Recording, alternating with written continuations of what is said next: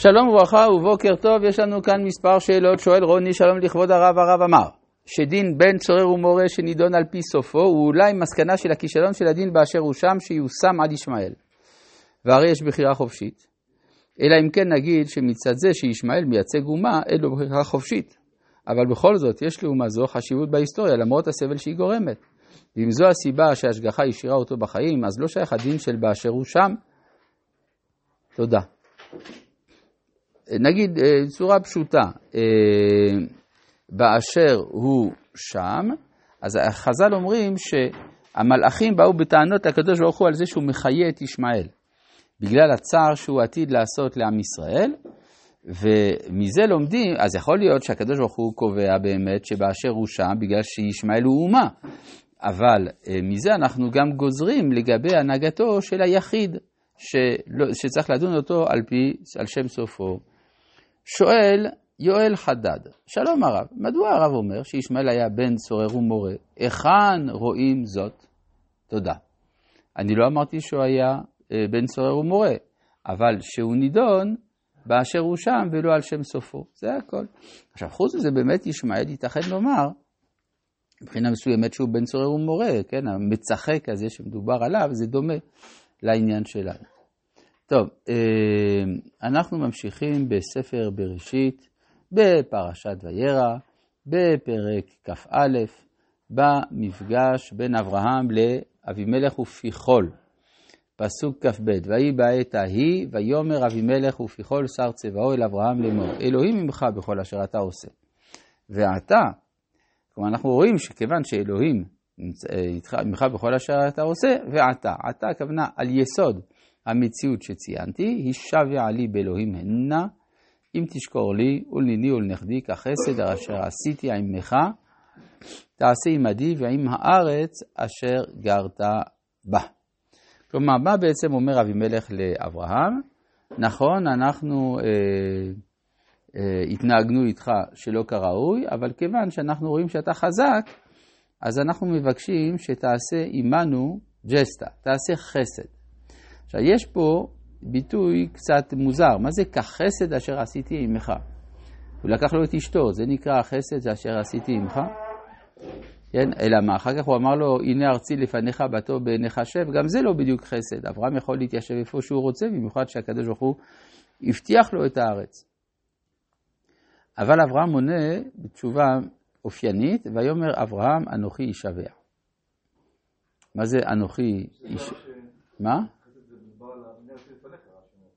כן, כן, ברור, אבל יש איזה מין חסד זה. הרי הקדוש ברוך הוא הבטיח לאברהם את הארץ, אז מה, מה פה החסד? לכאורה, אברהם מן הדין יכול לשבת איפה שבטוב בעיניך, נראה לו, כן? אלא מה שאת זה, אבימלך מנצל, אברהם אבימלך מנצל את המצב של זה שאברהם עוד לא התעצם כדי להתנהג כאילו הוא האדון. אז זה, זה התכוון רש"י, שזה, על זה הוא אומר, הנה ארצי לפניך זה החסד, זה באמת לא חסד. ואומר אברהם, אנוכי ישבע. כלומר, ברגע שאברהם שומע הצעה לחוזה שלום, הוא מיד מסכים. אבל יש פה בעיה, פסוק כ"ה, והוכיח אברהם את אבימלך על אודות באר המים אשר גזלו עבדי אבימלך, וזה לא טופל. אז איך אתה חותם על חוזה של שלום לפני שטופלו הנקודות הקונפליקטואליות, איפה שיש סכסוך? מה? אין גם התייעצות. ויאמר אבימלך, לא ידעתי מי עשה את הדבר הזה. כן, כלומר, אבימלך אומר, מתעלה. וגם אתה לא הגדת לי. מה זה וגם אתה? למי הוא אומר את זה? לפיכול. מה עונה פיכול? וגם אנוכי, לא שמעתי בלתי היום. היום. זאת אומרת, שיש פה אה, חוסר אה, יושר מצד אבימלך ופיכול. לפחות אחד מהם היה צריך לדעת. כן, ודאי שאם זה עבדי אבימלך גזלו, אז מה, הוא לא יודע על זה? אז מה עושה אברהם במצב שבו מתברר שבין השיח לא אמין? אז אברהם עושה צעדים בונה אמון. ויקח אברהם צאן ובקר וייתן לאבימלך. ויכרתו שניהם ברית. כלומר, לא רק זה, אלא שאבימלך אפילו לא צריך לעשות כלום. כל הצעדים בוני האמון נעשים באופן חד צדדי. אנחנו נראה בהמשך מה המשמעות של ההתנהגות הזאת. ויצב אברהם את שבע כבשות הצאן לבדיהן, ויאמר אבימלך אל אברהם, מה הנה שבע כבשות האלה אשר הצבת לבדנה? ויאמר, כי את שבע כבשות תיקח מידי בעבור תהיה לי לעדה, כי חפרתי את הבאר הזאת, על כן קרא למקום ההוא באר שבע, כי שם נשבעו שניהם. טוב, אז המקום נקרא באר שבע, או על שם שבע כבשות, או על שם השבועה, כן? אבל זה כנראה אותו דבר, זה משחק מילי. מה הסיבה האמיתית שבגללה קראו למקום באר שבע? לא יודעים. כן, זה כלל, בכל מקום שבו התורה מצדיקה מתן שם. כן, קוראים למקום כך וכך, בגלל כך וכך. תמיד אפשר לראות שזה לא הסיבה האמיתית, אלא זה מדרש מאוחר.